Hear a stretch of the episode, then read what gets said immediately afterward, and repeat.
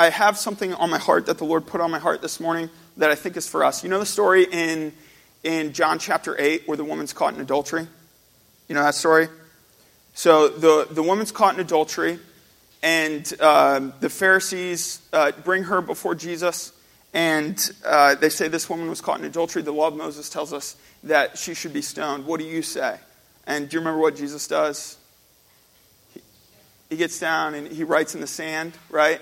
And then he says, um, he, was at, he who is without sin can throw the first stone.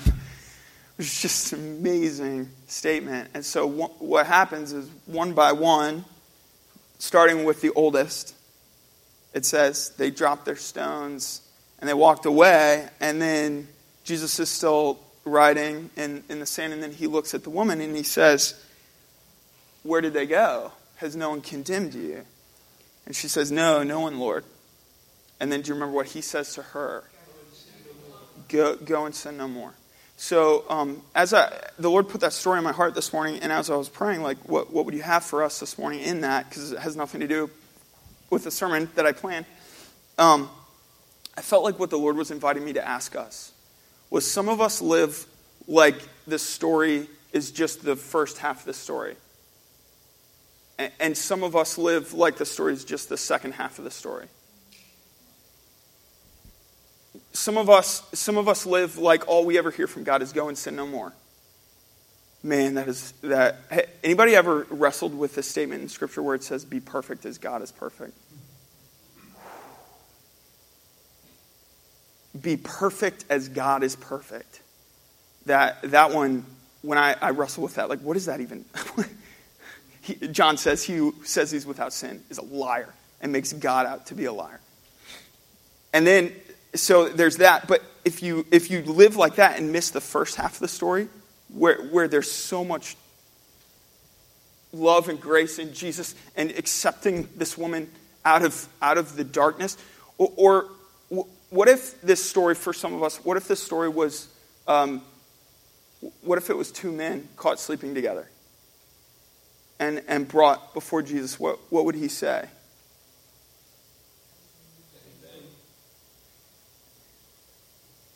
Some of us live like it's only the second half of the story. They go and sin no more. Some of us live like it's only the first half, right? Where, where we just hear the grace without then the take up your cross and follow me. Um, in our in our relationship with Christ, it's it's both. It's both. It's it's the unbelievable grace, grace, marvelous grace of God, which we just sang about. But then in, in the walk of discipleship that we're called to with Christ, he doesn't just stop there, because then what does he say to us? At, at the cross, when he's forgiven us, when he's cleansed us, when he's accepted us, broken and sinful as we are, he then he then says, take up your cross and follow me. He, th- he then says to her, go and sin no more. So there's a cost to discipleship. It's, it's not just the one without the other, but it's not the other without the one. So let us be whole disciples of Christ, receiving completely the love and forgiveness of Christ, but knowing too that because he is our Lord and Savior, that he has the right to tell us how to live. Amen. He has the right to tell us where to go, how to spend our money, how to spend our time, what to watch on T V, what not to watch on T V. He has the right. He is God. All right, let's pray. we'll, we'll let the Holy Spirit uh, tie everything in together today.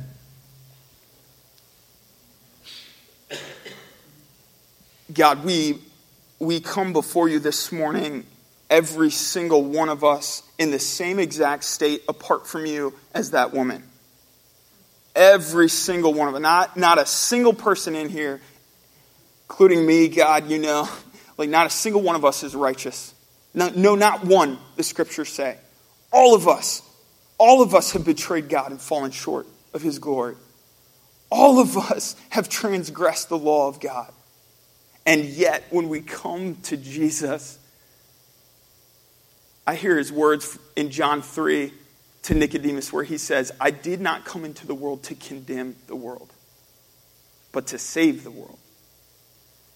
Same same idea to this woman in the same book. I, I don't condemn you either. But go and sin no more. Live, live a life of discipleship. Live a life following after me. Live a life of listening to my word, of, of walking with me. God, help us uh, to receive your full testimony this morning. And uh, whether whether uh, we tend to be uh, an older son in the, or a younger son, like in the prodigal son, or in this story, the Pharisees or the, or the woman, whether whether our tendency is one or the other, God, we, we all equally need you. We all equally need the grace of God. And, and if you have loved us that much, then we had better love one another in the same way. We had better look around this room and say, I love you in the same way that God loved me. Because if we don't, then we haven't actually received the love of God. We've stopped it short. We've cut it short. This is the whole point of First John, where he's saying, if you, if you say you love God and you hate your brother, you make God out to be a liar. You, you, you, we have to fully receive the love of God, and then we must love in the same way that we have been loved, which means no matter where that person comes from, no matter what their background is, no matter the cultural or even theological differences, no matter, no matter what those things are, that in our flesh we would hate, in you, God, in you, because we've received that love, you've said to us, love in the same way. This is only possible when the Holy Spirit is abiding within us and we are abiding within him. Which is why, what is the first fruit that the Spirit of God produces? Love. Love, joy, peace, patience, love. Love is the first. God, help us today. Receive your word wherever you want to take us, God. We want to follow you. You are Lord and Savior. We pray this in your name. Amen. All right. I'm going to have to make up some time. You ready? Put your seatbelts on. We are in Acts, and uh, it has been a blast to be in Acts for me. Acts is uh, the second part of a two-part work, Luke and Acts. When Luke wrote Luke and Acts, he wrote them as one book. He did not separate them in the New Testament like in our New Testament. They're meant to be read together. So the stories in Luke speak to the stories in Acts, and the stories in Acts speak to the stories in Luke. The first Christians did not have them as a separate, separate document. The first generation of Christians would have had Luke and Acts together as one single document, so they would have gone straight through. This is why Luke says at the beginning of Acts, in my first work, O Theophilus, I, I, I wrote about what Jesus began to do and teach. The implications of this are, of course, that in Acts, he's writing about what Jesus continued to do and teach, this time through the Holy Spirit, through the apostles and the saints and the believers in the book of Acts. All right, these are important questions we should always ask when we're reading a story in the scriptures. Who, what, when, where, why? These are the same questions that reporters ask today uh, when they're reporting on a story. Who, what, when, where, why, and how. All right, so in this story, there's a bunch of people. In Acts chapter four, there's gonna, we're going to see Peter, we're going to see John, we're going to see the people, we'll see the priests, the captain of the temple, the Sadducees, the elders, the scribes, and the high priest. That's a lot. It's a lot of different people. All right, what happens? Peter and John are arrested. Do you remember why they're arrested? What did they just do? They just healed the man in the temple. The paralytic, all right, so they're arrested and they're brought before the elders and the scribes and they are interrogated. How dare you heal this man? When when, when does it happen? It happens uh, the day after the healing of the paralytic. Where does it happen? It happens in Jerusalem. That's all we know, but it's probably um, at the Sanhedrin, which was the seventy-one member tribunal that served as the Jewish Supreme Court. So they are being brought and interrogated before the Supreme Court. Can you imagine? It'd be, it'd be a pretty intense experience. The question we should always ask of the scriptures, this is the most important question, why? This is what the scriptures want to answer. They want to answer why. They don't always want to answer how. Although we'd like them to. They don't always answer the question how. But what the Lord, through the Spirit of God, desires to answer, this is this is the Bible is teleological. It's theological. It's, it's about why. So the question we should be seeking in the story is why. So I didn't put anything because I want you to ask why. Why does this story happen? All right, and then I want you to note, because this is part, uh, Luke and Acts are part of the same two-part work, there's a lot of times there's parallels. So what are the parallels between Acts four and Luke chapter twenty? And I'm going to point some of them out, but as you're uh, walking through this passage, and uh, maybe throughout the week, I'd, I'd encourage you to engage the parallels between Luke twenty and Acts chapter four. All right, who in the world are they talking about with all these people? Uh, the Pharisees, these are the most famous group. You know this name, I'm sure. The Pharisees, the name probably comes from the Hebrew term meaning to separate. Uh, and can you guess why? The Pharisees love to separate themselves. They love to separate themselves from everyone else. Uh, the Pharisees were resistant to Hellenistic culture, that's Greek culture, and to cooperation with the Romans. They did not want to co- cooperate with the Romans. They believed in the resurrection of the dead, they followed the law, and they followed a large body of oral traditions. Though they were legalistic and literalistic in, the read, in their reading of the laws and traditions, they were not as extreme as some other groups. In some ways, Jesus actually affirms the Pharisees, like with the issue of resurrection, and his uh, proclamation to some that they are not far from the kingdom. He says to several Pharisees, "You are not far from the kingdom." Um, but in issues of, and I chose these words purposefully, in issues of mercy, justice, and grace, Jesus condemns the teaching of the Pharisees. Many of Jesus' references to hell are directed at the Pharisees. Um, Saul, who later changes his name to Paul, was at this time a committed Pharisee. Jesus, theologically speaking, is much closer to the Pharisees than he was to the Sadducees. Um, even though in our culture we give the Pharisees a bad rap, there's a lot of stuff that they believe that Jesus affirmed. And there's a misconception in our culture that the Pharisees um, were over-dependent on the law of God, when the testimony of Christ is actually the opposite. Jesus condemns them because they weren't dependent enough upon the law of God, particularly the moral law of God. They were concerned about the ritualistic laws um, with and they ignored the moral laws of God. All right, the Sadducees. The Sadducees uh, rejected the more literal reading of the law. They rejected many of the oral traditions of the Pharisees, and they focused prim- primarily on the Torah, the first five books of Moses. They embraced many aspects of Hellenistic culture and maintained friendly relationships with the Romans. They were few in number, but might be characterized by the term good old boys. Uh, they enjoyed high social standing, political power, and wealth. They particularly held sway among their wealthy peers, but they enjoyed far less prestige among the poor populace. Often they were forced to follow the far more popular policies of the Pharisees, even though they disagreed. The Sadducees also rejected fate and providence, relying more heavily on the concept of free will. They had their own oral traditions and interpretations which differed from the Pharisees. They desired to maintain the status quo with Rome. They liked the way things were. They wanted Rome to remain in power. Uh, explaining their role in Acts four. So this explains their role in this chapter and elsewhere. The Sadducees were the ones who ran the temple. All right, the captain of the temple. We're going to hear his name in a few minutes. He was a member of the high priestly family, and he was the second most powerful man at the temple. He commanded the temple police and oversaw the daily whole offering. So remember, when Peter and John went to the temple in the ninth hour, which is three p.m. in the afternoon, during the afternoon sacrifice, and they went in and they uh, Peter heals, uh, well, Jesus heals the paralytic, and then they go into the temple. They interrupted the liturgy that this man was overseeing in the temple.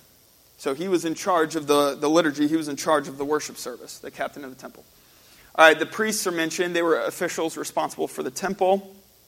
All right, and here's a quote uh, from a great book. It's called Jewish Backgrounds of the New Testament. Very helpful. And this is about the high priestly family and what happened between the Old Testament and the New Testament. Because if you remember, in the Old Testament, um, in, in the Torah, God set up the high priest to be the family of Aaron. And when you were the high priest, you were the high priest for life. So why in the New Testament does it keep changing? Different people are listed as the high priest in different stories. So this is why. Herod the Great and other Roman rulers following him saw the high priestly office as far too important to leave to the chance of generational succession. They set aside the provision that a high priest served for life. So they changed the law. Instead, they installed and deposed chief priests at their pleasure. The most influential high priest family was that of Annas, son of Seth. Annas held the office from eighty-six to fifteen. A total of eight members of his family filled the office. The best known is the son-in-law of Annas, Joseph Caiaphas, who served from eighty, eighteen to thirty-six, who presided at the trial of Jesus. The frequent turnover of high priests explains why Annas, who was not then the high priest, participated at the trials of Jesus and of Peter and John, and why Caiaphas is described as high priest that year. So uh, the puppet leaders um, and Herod the Great, they the puppet leaders of the Roman Empire, um, they realized that the high priestly family, like they could, by if it was just left to fate, that this could fall in the hands of someone that doesn't agree with us.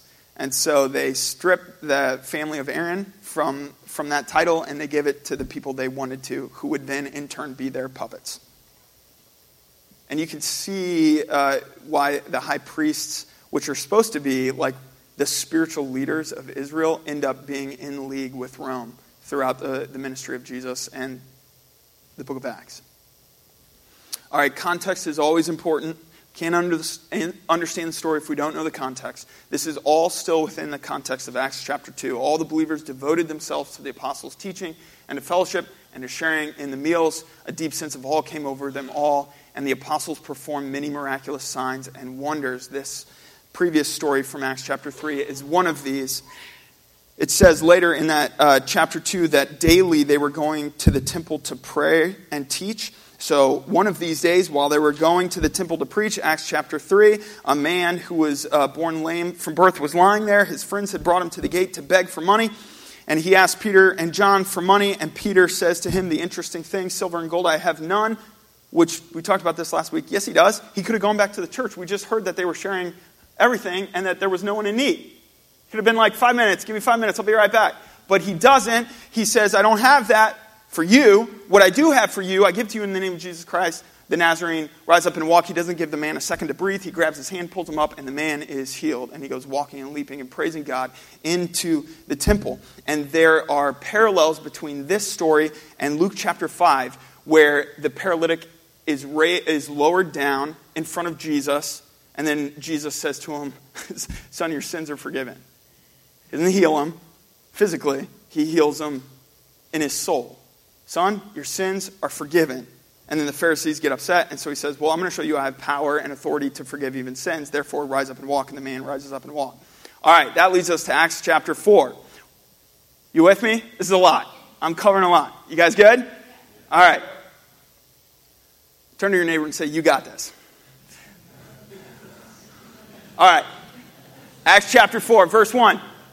While Peter and John were speaking to the people, they were confronted by the priests, the captain of the temple guard, and some of the Sadducees. These leaders were very disturbed that Peter and John were teaching people that through Jesus there is a resurrection of the dead. They didn't believe in a resurrection. And furthermore, this whole riot that's happening is going to cause trouble with Rome, which means it's going to be brought down on their heads. They're very disur- disturbed. Verse three, they arrested them, and since it was already evening, they put them in jail until morning. But many of the people who heard the message believed, so the number of men who believed now totaled about five thousand. The next day, the council of all the rulers and elders and teachers of religious law met in Jerusalem. So this is the Sanhedrin, the high court. Annas, the high priest, was there. Actually, he wasn't the high priest. Uh, along with Caiaphas, his son-in-law, John, Alexander, and other relatives of the high priest. We don't really know who they are. They brought in the two disciples and demanded, by what power and in whose name have you done this? Who gave you the authority to come into the temple and start talking about Jesus? Who gave you the right to do that? That's, we're the ones who choose who gets to, to speak and what they speak. We're the ones who put that schedule together. Who gave you the right and the authority? Same author, Luke chapter twenty. One day as Jesus was teaching the people and preaching the good news in the temple, same place, same leaders, this is just a year before, about the leading priests, the teachers of the religious law, same people that are at the court with him, and the elders, same people, came up to him, that's Jesus, and they demanded, by what authority are you doing these things? Who gave you the right to do that? Some irony in here, isn't there? Same exact question, same setting, same people. Jesus says, let me ask you a question first. He replied, did John's authority to baptize come from heaven, or was it merely human? They talked it over among themselves. If we say it was from heaven, he will ask us why we didn't believe John. But if we say it was merely human, the people, remember they're scared of the people, the people will stone us because they are convinced that John was a prophet. So they finally replied, we don't know. Totally cop out. And Jesus responded, then I'm not going to tell you either by what authority I do these things. All right, I wonder if this is in Peter and John's mind. This question, verse seven, they brought in the two disciples, this is back in Acts chapter four, and demanded, by what, a pow- by what power or in whose name have you done this? Then Peter, filled with the Holy Spirit, said to them, rulers and elders of our people, are we being questioned today because we've done a good deed for a crippled man? Do you want to know how he was healed? Let me clearly state to all of you and to all the people of Israel that he was healed by the powerful name of Jesus Christ the Nazarene, the man you crucified, but whom God raised from the dead. For Jesus is the one referred to in the scriptures where it says, the stone that you builders rejected has now become the cornerstone. This is one of the most quoted Old Testament passages by the New Testament writers. It appears in a number of different books, and a number of different uh, people quote it. Psalm one eighteen. The stone that you builders rejected has now become the cornerstone. All right, you see that phrase? Remember it. Remember this phrase. The stone that you builders rejected has now become the cornerstone. Anybody else know where Peter says this again? First, First Peter chapter two. Same exact quotation. The, the stone that you builders rejected has now become the cornerstone. There is salvation in no one else. There's no salvation in Rome. There's no salvation in money or political power or fear of man. All the things that you're worried about. There's no salvation there. There is salvation in no one else. God has given no other name under heaven by which we must be saved. Have any of you heard the illustration that uh, Gandhi gave about religions in the mountain? Have you heard this? Um, he Gandhi had a number of close Christian friends. And, and he, was, uh, he read the New Testament quite a bit. Um, because his, Gandhi's nonviolence actually came from the Sermon on the Mount and, and reading uh, Matthew five, six, and seven. Now, Gandhi never became a Christian because what he believed about religions was this, that, that life is like a mountain and all religions start at different points on the base of that mountain. So you have Muslims over here and Hindus over here and Christians over here and Buddhists over here and, and so on and so forth. And as you climb the mountain, they all come to the same point. They, so, so all roads lead to the same place. And that, that was his philosophy. And this is very popular in our culture today. The, this idea that you follow God how you want to follow God. And you follow God how you want to follow God. And I'll follow God how I want to follow God. They're all going to the same place as we climb this mountain. In, in, in fact, it's the exact opposite. Because yes, we start at different places. But as we climb, we climb to the same point. And the only, the only way, the only way, the only salvation, the only way to restore relationship between Creator God and man and woman and children, old and young, is the name of Jesus Christ. That is it. So no matter where you start on the base of that mountain, the, the, the mountain of truth leads to one point. The, the, the mountain of, of truly seeking after God comes to one place, the name of Jesus Christ. And that is it. There is no other way. Peter says, there is salvation in no one else. God has given no other name under heaven by which we must be saved.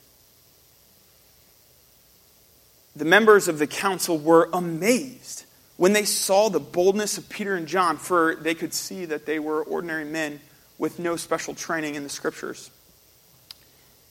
they also recognized them as men who had been with Jesus. Let that phrase sink in for a second. They recognized them as men who had been with Jesus. You ever spend time with someone who's been with Jesus and recognize it? That's the best. That that is the best.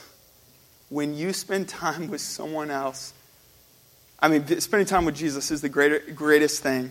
It is the greatest thing. And when you spend time with someone else who's spent time with Jesus and it's radiating off of them, man, that's awesome. You know when you spend time with someone who's really insecure and you, and and like waves of kind of guilt like or like or shame like come off that person when you're spending time with them, because like their own insecurity emanates out.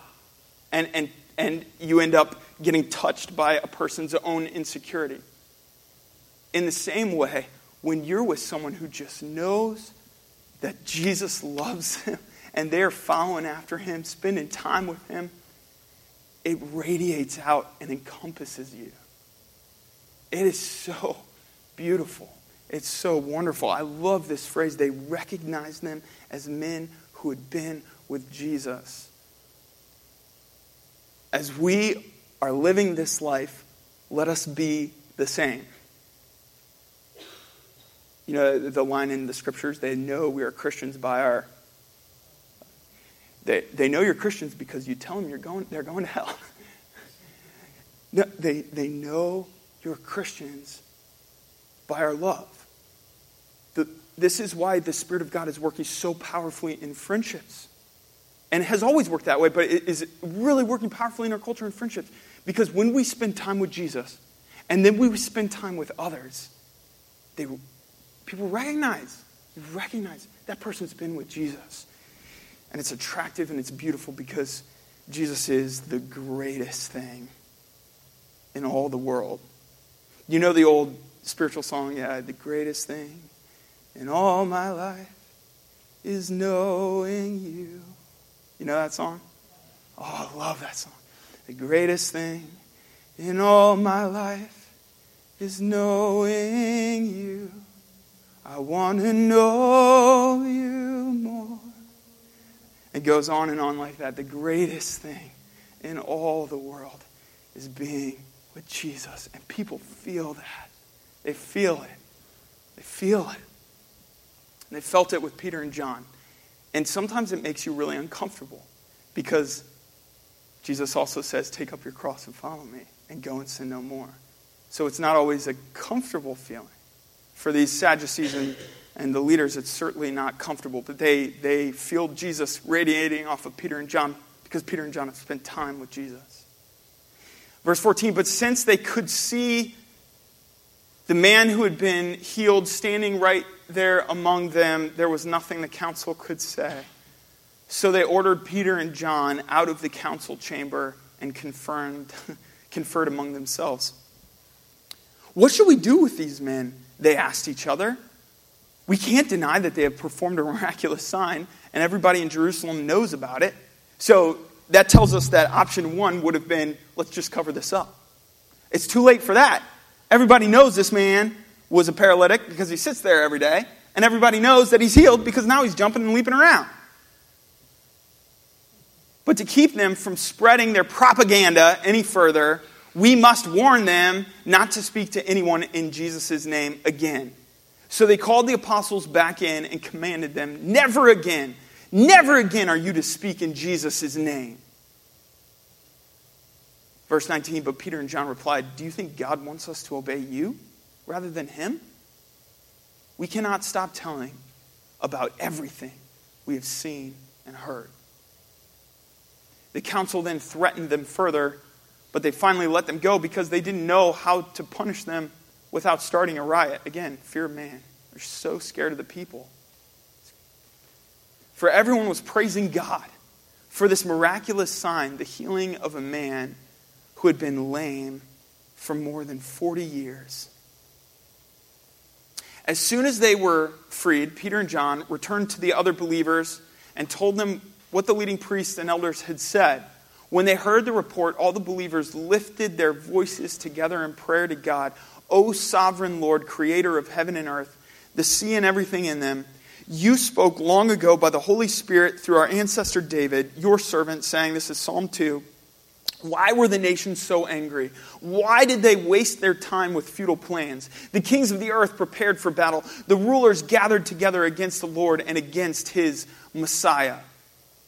In fact, this has happened here in this very city. For Herod Antipas, Pontius Pilate, the governor, the Gentiles, and the people of Israel were all united against Jesus, your holy servant, whom you anointed.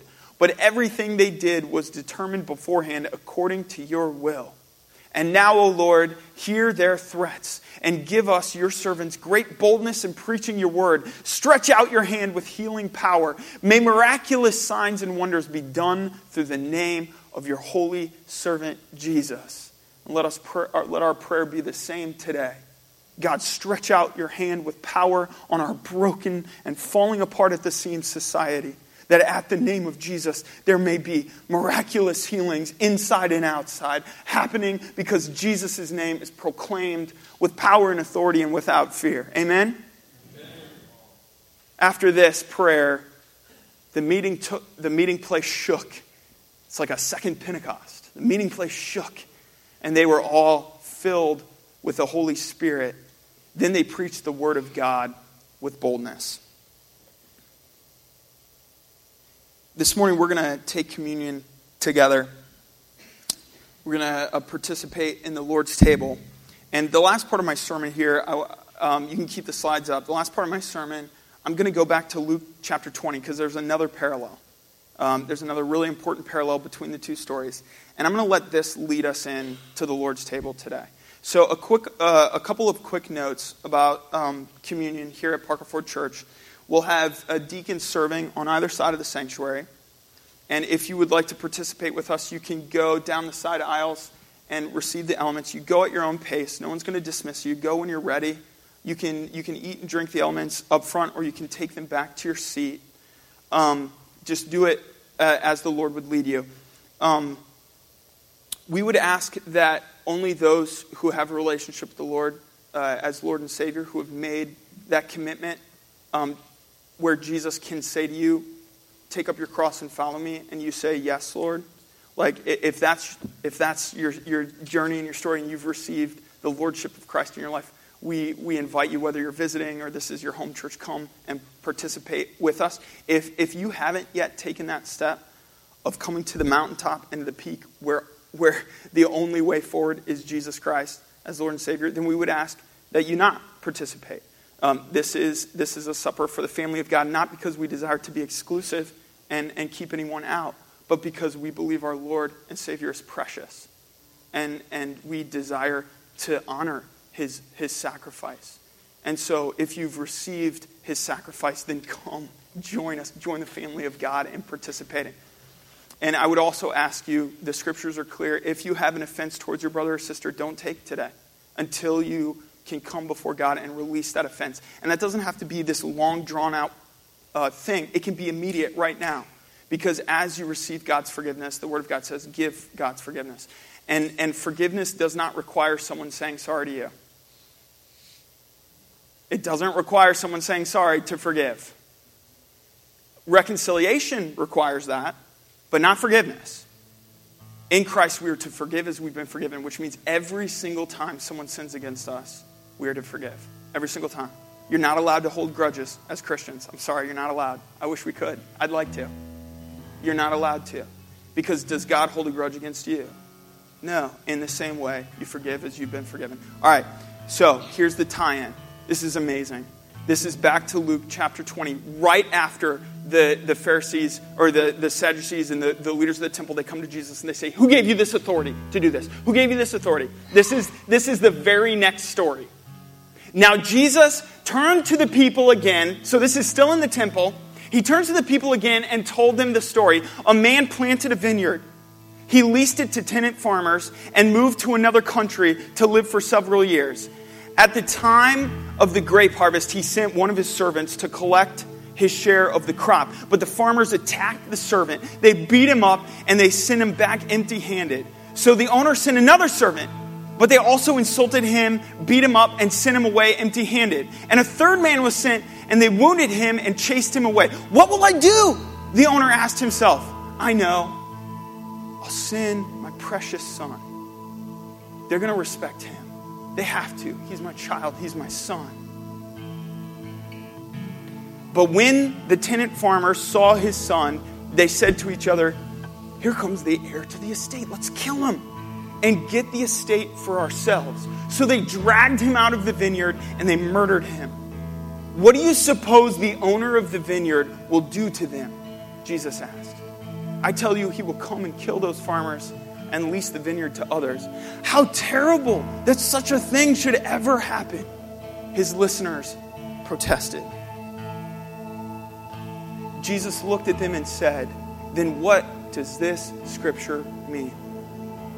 The stone that the builders rejected has now become the cornerstone. Everyone who stumbles over that stone will be broken to pieces, and it will crush anyone it falls on. The teachers of religious law and the leading priests wanted to arrest Jesus immediately because they realized he was telling the story against them. Good job, Sherlock. No, France. This is against them and speaks to us. They were the wicked farmers, but they were afraid. What are they afraid of again? Again, they're afraid of the people. Leaders are not to fear people. They're to lead people.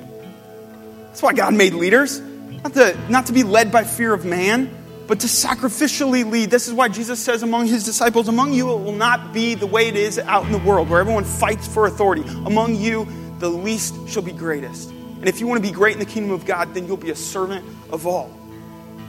But they were afraid of the people's reaction. This phrase is for us today. Peter, the same man who gave the sermon, he, he writes in his epistle, First Peter, you are coming to Christ, who is the living cornerstone of God's temple. He was rejected by people, but he was chosen for God for great honor. And you are living stones that God is building into his spiritual temple. What's more, you are his holy priests. Through the mediation of Jesus Christ, you offer spiritual sacrifices that please God. As the scriptures say, I am placing a cornerstone in Jerusalem, chosen for great honor, and anyone who trusts in him will never be disgraced. Yes, you who trust in him recognize the honor God has given him, but for those who reject him, the stone that the builders rejected has now become the cornerstone, and he is the stone that makes people stumble and the rock that makes them fall. And our reminder of this today is the bread that was broken, the body of Christ broken for us, and the blood poured out for us.